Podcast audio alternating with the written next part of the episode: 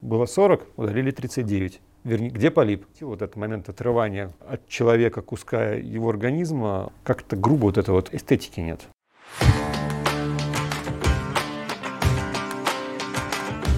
Здравствуйте, дорогие друзья, уважаемые коллеги. Э, снова вас рада приветствовать э, в «Желтой студии». И у нас э, в гостях великий специалист и мастер езди дела это Олег Борисович Ткаченко, заведующий отделением эндоскопии. Представь свое учреждение, пожалуйста. Я работаю в Институте онкологии имени Петрова. А, я заведующий отделением эндоскопии, соответственно. А, ну и основное направление работы оперативной эндоскопии, ну, в первую очередь, конечно, онкология. Ну, это большое ведущее учреждение. Ну, не знаю, как по всей России. Я знаю, что в Санкт-Петербурге многие ориентируются на него. Даже наша, по-моему, онкологическая служба так вот э, всегда с оглядкой на это учреждение. Очень много грамотных решений оттуда приходит. То есть э, такое значимое, скажем так, э, учреждение Спасибо. в городе Санкт-Петербурге. Олег Борисович, а тема нашего сегодняшнего разговора – это э, полипэктомия, эндоскопическая резекция слизистой оболочки. И прежде чем начать наш разговор, я хотел бы сказать о том, что бы вы оставляли свои вопросы вот внизу. Э, это будет давать нам э, возможность, скажем так, э, подбирать темы более актуальные разговаривать э, на более такие животрепещущие. В рамках вопросы. нашего э, разговора, наверное, все темы невозможно объять. Это прям огромный пласт. И здесь понятно, что мы что-то обсудим, что-то точно забудем, что-то захотим и не скажем. Ну, вот, но здесь поэтому важна обратная связь, чтобы сказали, какие вопросы осветить в следующий раз и мы можем обсудить поподробнее даже с какими-то дополнительными, может быть, видеороликами, комментариями, э, если это будет необходимо. Совершенно верно. А самый лучший вопрос э, будет у нас получать приз. Это вот такая вот футболка и, соответственно, вот такой вот желтый красивый зонтик как раз под осеннюю погоду. Э, ну что, Олег Борисович, давайте начнем тогда. Эндоскопическая полипэктомия. Злободневный вопрос. В амбулаторных условиях его можно проводить? Это как посмотреть.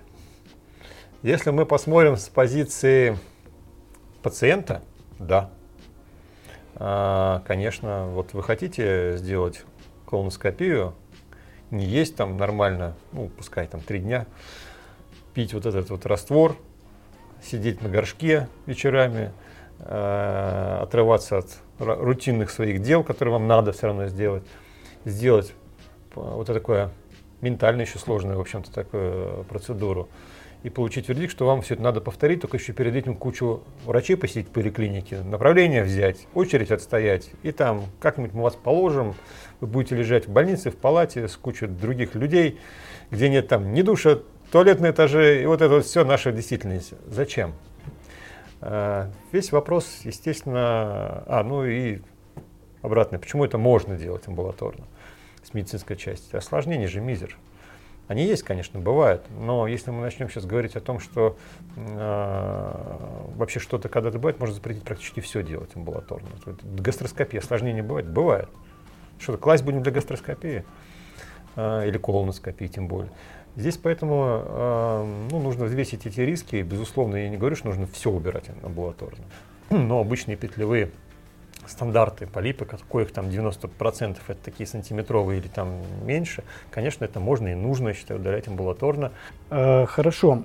Олег Борисович, по поводу одномоментного удаления, вот э, полипэктомии, вот полипы всегда идет большой спор. Надо брать биопсию. Как только нашли? Да. На, на, надо брать биопсию из этих полипов или это холодная полипэктомия.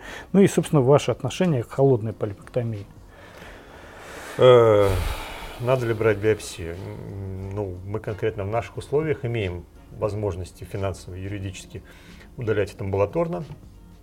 Кстати, когда говорят, кто вам разрешил, если я задаю вопрос, кто, кто мне запретил. Запрет, такого нет. По крайней мере, мне известно. Он просто не прописан в ОМС. Вот, собственно, от этого и идет, что нет оплаты. А запрета как такового нет. А, мы выполняем сразу полипэктомию. Конечно, мы предварительно согласовываем с пациентом, конечно, берем на это согласие, а, если под наркозом и вдруг забыли спросить, мы не выполняем полипектомию. Должно быть согласие юридическое на эту процедуру. Второе необходимое условие – это э, пациент не должен принимать разжижающий кровь препарат. Ну, аспирин мы не берем, дезагреганты, это бог с ним. Но вот а такие, когда там, если после каких-нибудь коронарных стентирований они там приходят, то, конечно, мы тогда нет, мы э, не удаляем. Это заранее известно, опять-таки, после разговора с пациентом. Э, нужно, нужно ли... Ой, сейчас вопрос был... Ваше отношение к холодной? Да, и а, нужно ли брать биопсию? А, биопсию, вот, ну, биопсия. Нужно ли брать биопсию? А, биопсию Э, если мы планируем его удалять, конечно, нет. Мы удаляем единым блоком. Зачем нам это биопсия? Это и есть биопсия, просто тотальная. А, петлевая биопсия. Можно там хитрить с точки зрения оформления протокола как угодно. Принципиально мы удалили образование, дали на гистологию. А, нужно ли, если вот мы отказываемся по какой-то причине, не получили согласия, бывает, пациент говорит, я против, я боюсь ну тогда, по идее, нам надо брать биопсию. Будет Здесь, температура по больнице. Это не, получается, что мы не делаем. Если мы это не делаем, мы берем какой-нибудь один полипчик, который нам не нравится, ну там два. Ну вот, но то есть это просто формальность. Это реально превращается в формальность, и мы должны, должны понимать, для чего это. А, хорошо. Холодная. Холодная, Холодная да, полипектомия, думаю, да. Холодная полипектомия я нормально отношусь. Сначала мне она, назовем так, очень не зашла. А, эстетики нет как-то грубо вот это вот, особенно когда побольше схватил вот этот момент отрывания от человека куска его организма, он как-то так выглядит ну, неприятно. А, получается раневая поверхность, кровоточащая. Да, данные, что все будет хорошо, но выглядит не очень хорошо. И вот опять-таки уходить с таким дискомфортом не очень здорово. Ну, конечно, опять-таки свой опыт, потихонечку, потихонечку начали, это дешевле, не нужен инъектор. Риск, самый большой риск какой? Не кровотечение, а срочная перфорация. Потому что только в этой ситуации мы действительно, а, у нас возникает реальная угроза жизни пациента, потому что кровотечение в кишке, ну это, ну, наверное, казуистика не назовешь, но это редкое осложнение, когда значимое кровотечение. А если, не дай бог, перфорация, то это э, перитонит, колостома, ну, То, чего мы боимся больше всего, да. что это? Жалоба. ну, вот, а по факту это угроза жизни пациента и, и нарушение качества его жизни. А, и поэтому перфорация намного страшнее. И именно вот этот фактор в совокупности с тем, что мы все делаем амбулаторно у себя, как раз сподвигнул к тому, что мы стали экономить деньги, с одной стороны, с другой стороны, снизили риск для пациента в плане отсрочной перфорации. Их немного у нас было, ну, бывали, полипектомия у нас много, я сейчас там не готов там сказать сколько, но там ежедневно там, не знаю, по 5-10 идет. А, и риски, когда снижаются, спится как-то спокойнее, действительно. Могу сказать, что а, в, на, в наших конкретно условиях а, холодных полипектомий много. Опять-таки, я не буду врать в количестве, но пациентов, пациентов там из серии там, ну, тысячу точно берется, которым выполняется в год. Скорее всего, даже больше. А, и осложнений мы пока не встречали. По крайней мере, известных нам. Может быть, они ушли где-то осложнились, но нам не долетала еще ни разу история. Хотя, хотя изредка мы клипируем. Какие размеры вы приблизительно полипов? Ну, для вот амбулаторной холодной полипектомии вместо без э, биопсии, да? Ну и второй вопрос. Э, ну, скажем, это будет вторым вопросом, да, то есть размеры, uh-huh. да, которые допустимы для вот холодной полиптомии, по вашему мнению, да, вот этих образований безопасно, скажем, первый вопрос, да, и второй вопрос э, эффективно, ну, то есть количество рецидивов после этого, да, то есть э, отношения. И, ну, давайте сначала на него ответим. Ну, безопасно, я сказал, безопасно. Если про щипцы говорить, тоже безопасно. Конечно, с дуру щипнуть можно так, что и печень повредить через толстую кишку, но э, на самом деле, конечно, безопасно. А, вот тут скорее вопрос эффективности и э, рецидивов. Да. То есть, ну, это сопряженное понятие. А, в общем-то, если не ошибаюсь, европейские гайдлайны 2017 года SG говорят о том, что, по-моему, до 3 мм, по-моему, можно биопсии тотально брать. А, по крайней мере, там вот какой-то есть размер. Да, но я даже, такое. почему я сейчас вот не могу вспомнить этот размер, потому что, ну, в общем-то, мы стараемся этого не делать. Мы стараемся петлей все убирать. Ведь редко бывает пациент, у которого один двухмиллиметровый полип как правило, это, если уже есть, то они множественные мелкие.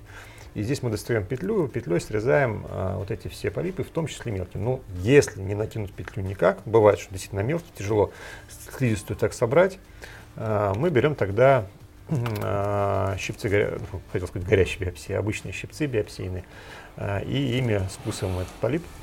А, такое возможно. В целом я небольшой сторонник, ведь опять-таки, работы показали, что до 40% вот этих тотальных биопсий рецидивируют. Ну, больше 4 миллиметров там было написано, в литературе, я помню, такое было запись, ну, да, что Да, поэтому, а где вот 4 миллиметра? Ну, где 2 миллиметра, да, то есть... Сложно. Глазомер у эндоскопистов не самая сильная сторона, э, поэтому я бы все-таки, у нас линейки там нет э, в этом эндоскопе, и э, очень сложно это мерить. Конечно, можно по тубусу инструмента мерить, но если он нас уже введен, а если вам надо решить открыть, тут получается, что можно ошибиться. М- микрописьмел полипа, да? Очень да. сложно определиться с этим. Выкусывать его. Да, да.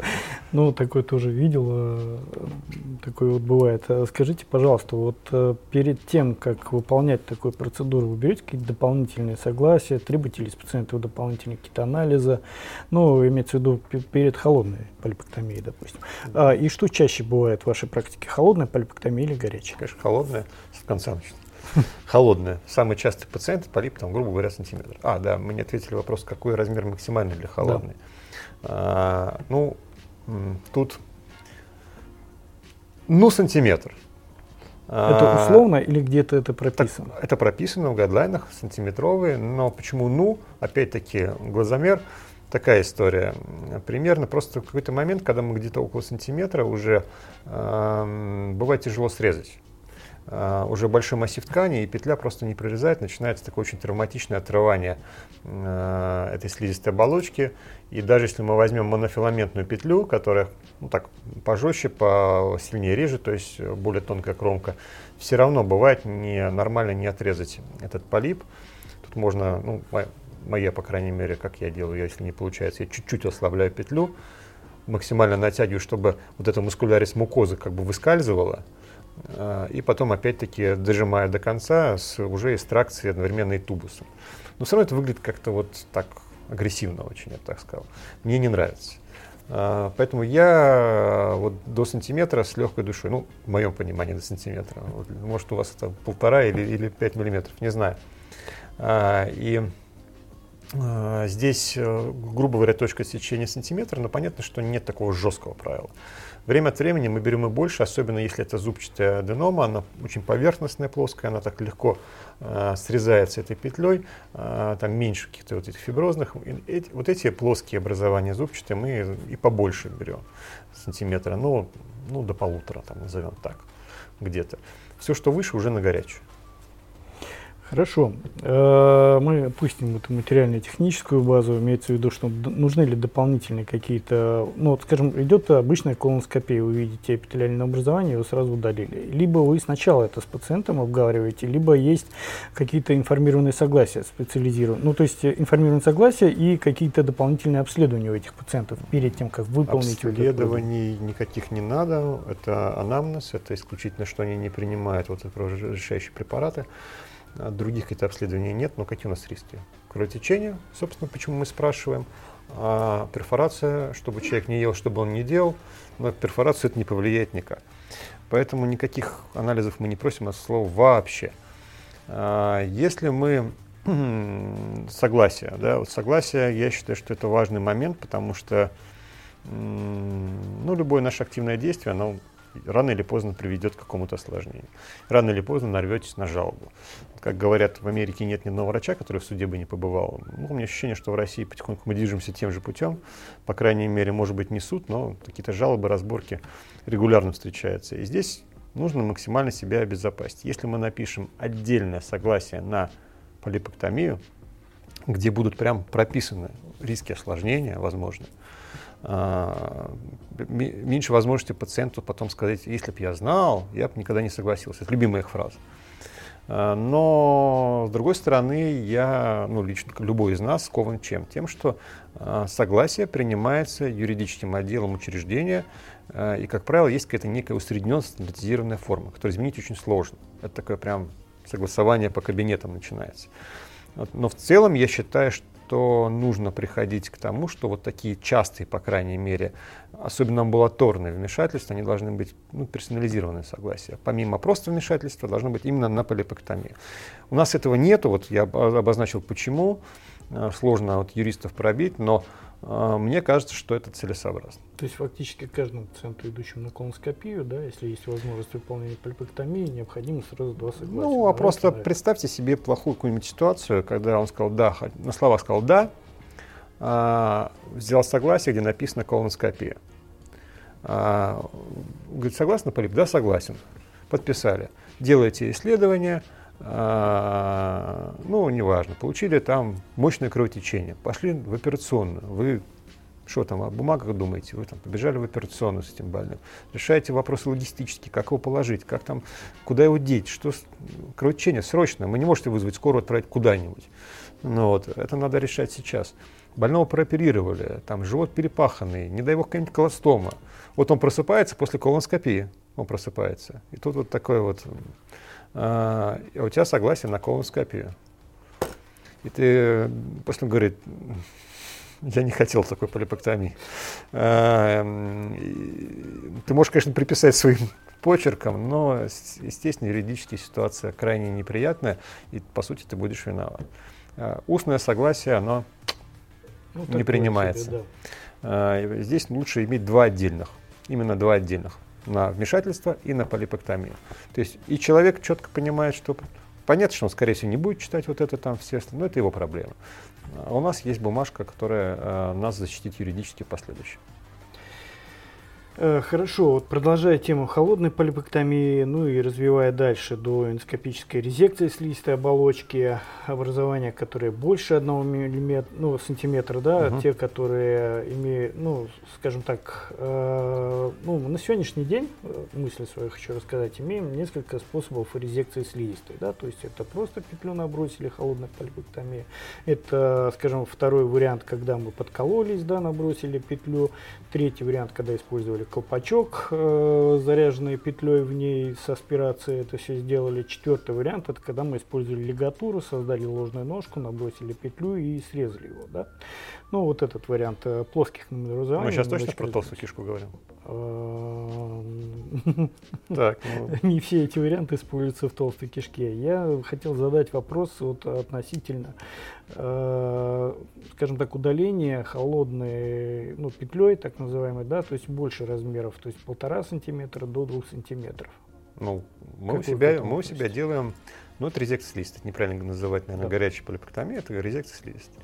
Инъекция и петля. Ну, мы опять-таки тут говорим про тип макроскопический тип? Нет, нет, нет. Э, есть э, методика, которая в последнее время очень часто встречается, когда просто набрасывают петлю и просто срезают. То есть как по аналогии без подколки. Без подколки да, но, с, но с применением тока. Я... Нет, без применения тока даже есть. Холодные, ну, холодная. большими, да. Ну, холодная. Но большими фрагментировать, да. если мы говорим, я всегда против. Э, в целом. Если мы говорим холодное, я ответил, это сантиметр, ну, ну полтора в некоторых ситуациях. В целом это небольшое какое-то образование. Если оно выходит за эти рамки, то мы уже дальше применяем инъекцию и применение тока, коагуляции.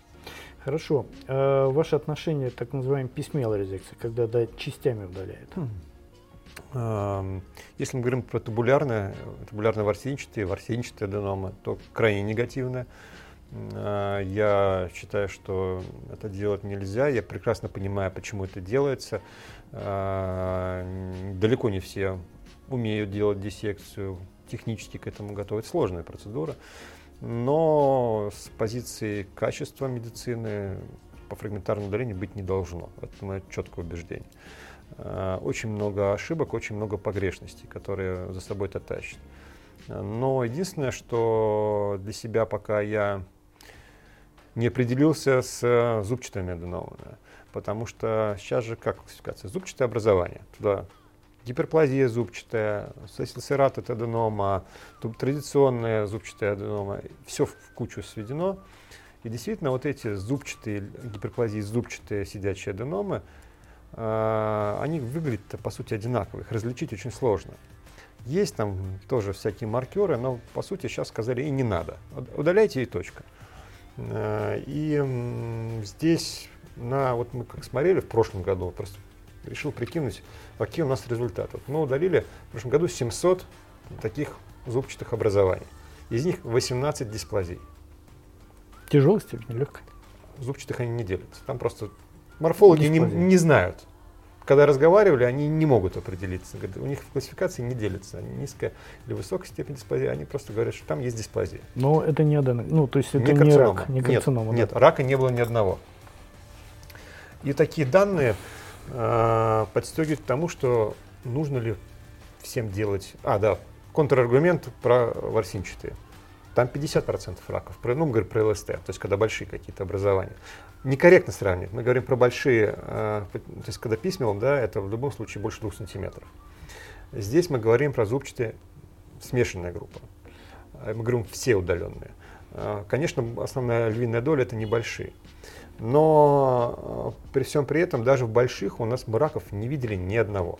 Ни одного не было рака в призубчатой аденоме. Соответственно, нужно ли делать трудную операцию, у которой 1% осложнений, ну, в ободочной кишке, отсроченная перфорация, значимого осложнения, при том, что у нас менее 1% возможность рака вообще. А дисплазии, вот посчитайте, сколько там, 18, ну, 18, да. 18 а, на 700, то есть это 18 там, разделить на 7, я не умею так сразу.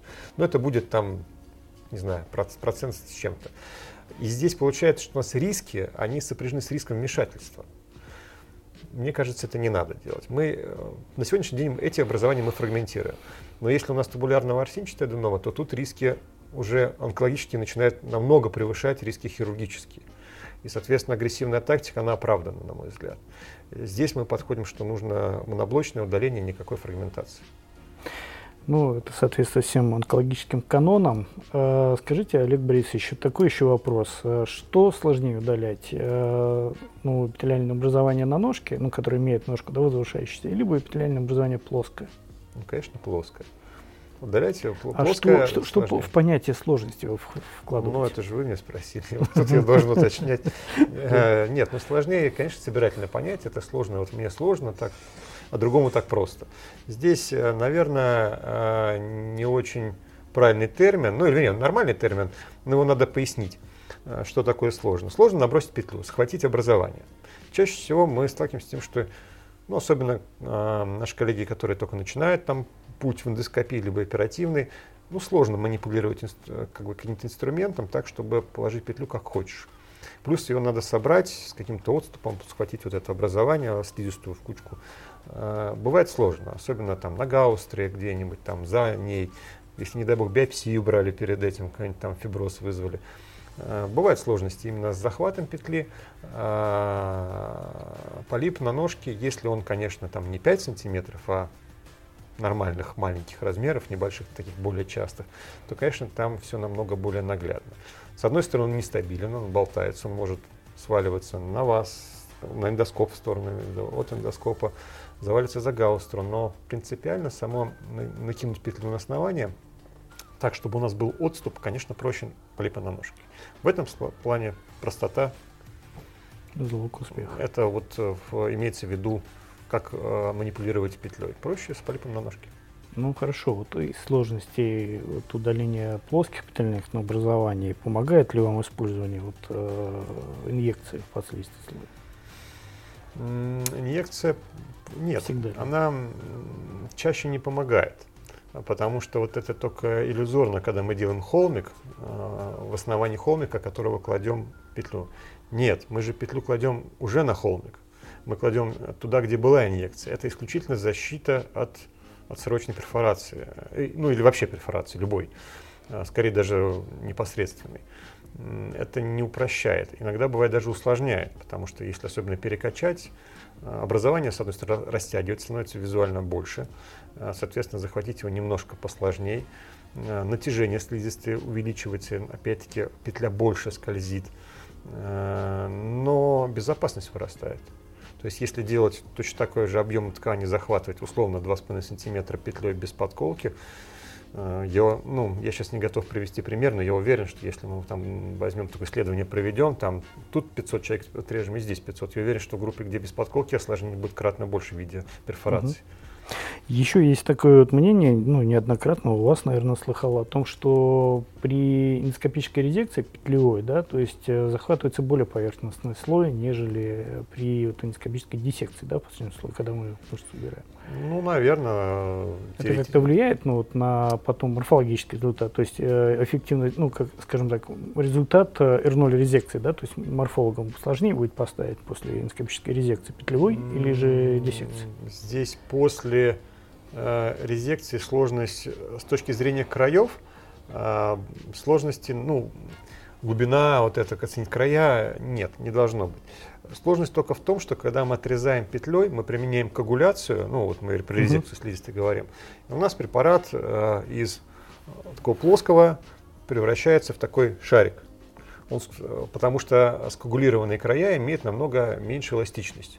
Он подворачивается, и он в таком виде шарика и предположим, что это шарик не вот как ваша чашка там имеет размер, а вот такой. Вы можете его распрямить и э, сделать из него плоский препарат, который имел бы перпендикулярные срезы. Это сложно. И, соответственно, и погрешность э, гистологии начинает вырастать. Э, откуда берутся оценка по Хагиту после резекции? Это не расправленный препарат он имеет форму как полипы на ножке, и морфолог, когда видит такое залитый уже э, препарат в стекле, он думает, что это был полип на ноге, и начинает оценивать э, э, инвазию по Хагету, что в корне неверно.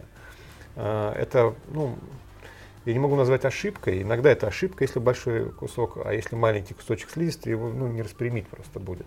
Это, и, соответственно, это порождает трудности морфологической интерпретации препарата и стадирования опухоли опять-таки полип на ножке в этом плане проще. Его не надо растягивать, нужно всего лишь пометить эту ножку.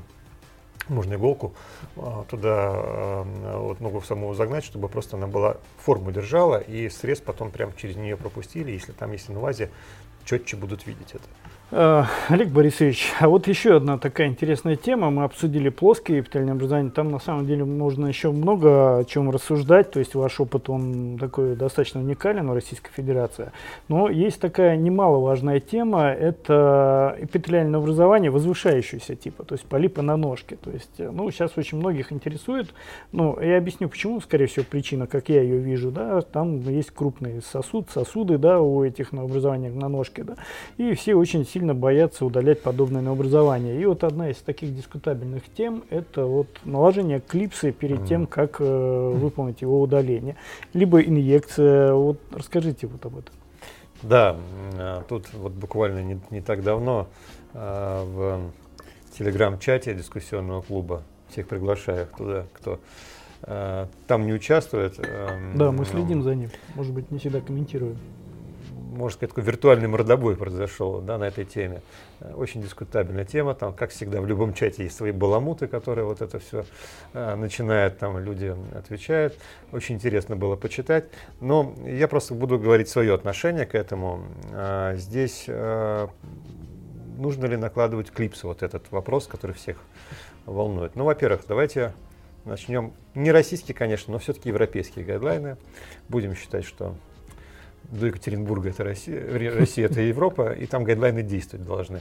За Уралом там уже делать, что хотите. Но здесь, по крайней мере, э, как мне кажется, что по гайдлайну написано достаточно разумительно, что если ножка имеет меньше сантиметра диаметром, то вообще ничего делать не надо.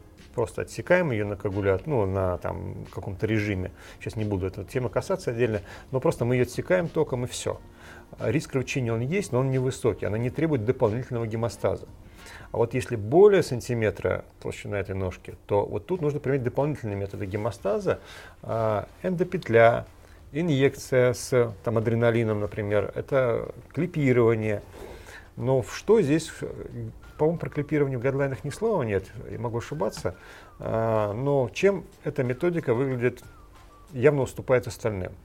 А, если эта ножка сантиметр, то дальше мы возьмем там мою любимую желтую клипсу, а, то мы эту ножку, там раскрытие, по-моему, 11 миллиметров, не ошибаюсь, стандартной клипсы. 11, да.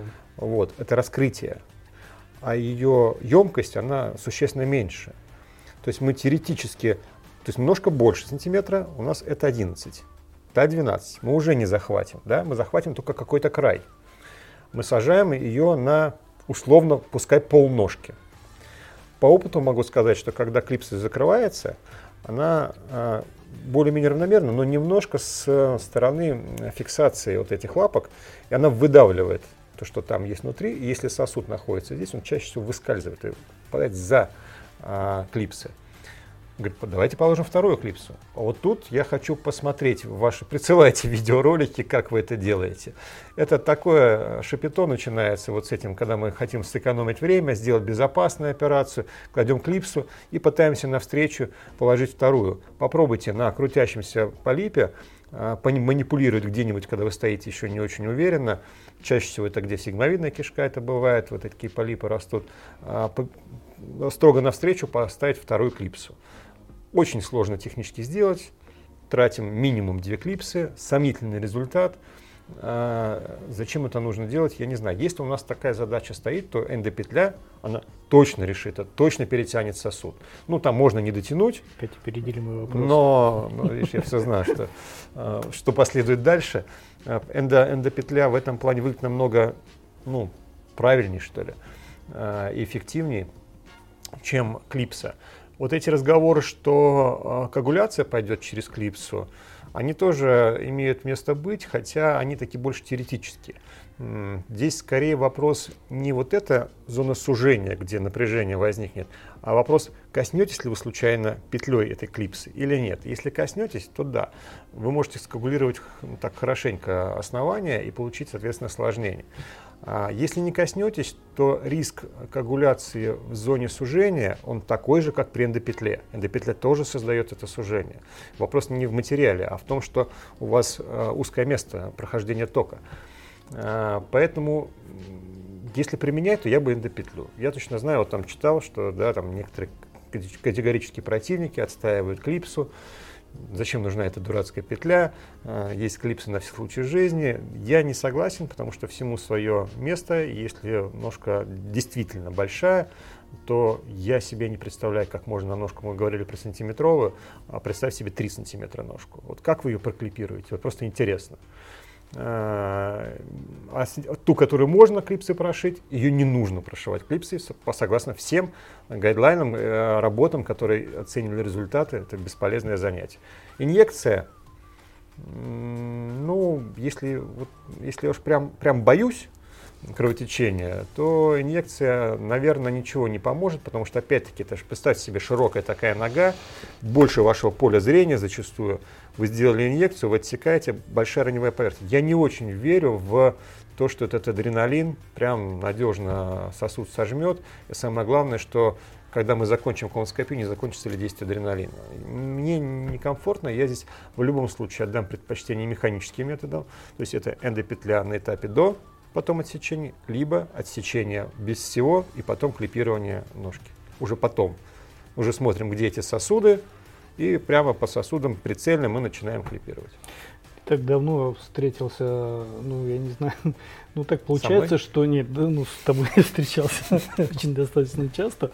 А, нет, э, с такой ситуацией, ну, попадаются же нам люди из других учреждений, причем в э, рамках нашей страны, то есть приезжают э, с различных лечебных учреждений и читал такую вот очень интересную методику, когда на ножку делают эндолуп и пациента выписывают э, с трактовкой плановой эндоскопической полипэктомии через месяц.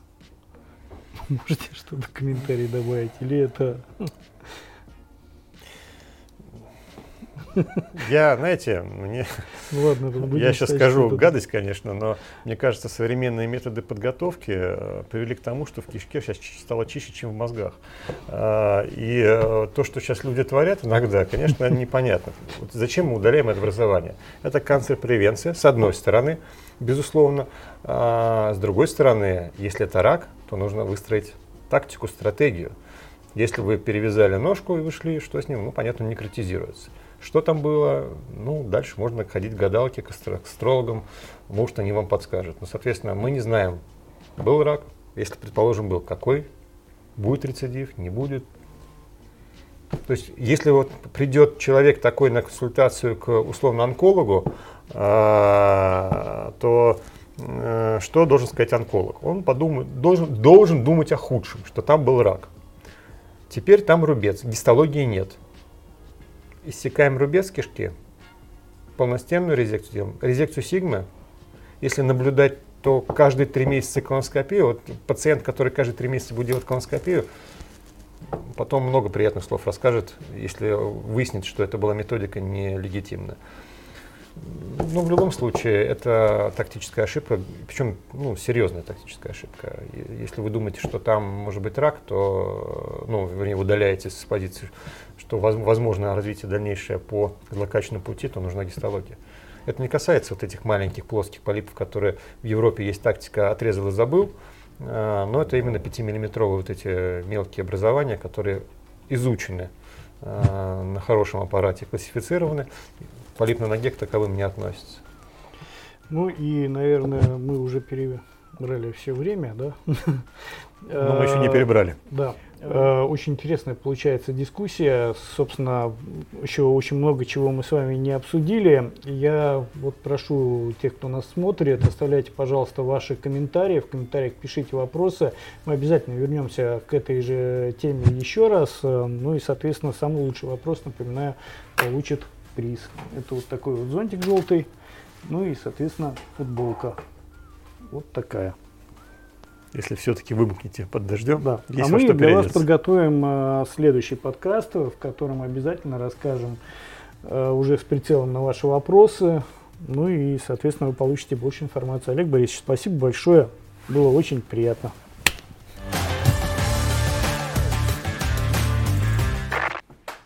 Полип на ножке не обсудили. Так, блин, я Давай тоже. запишем полип на ножке. показал. Давай полип на ножке запишем, может быть, вмонтируем просто.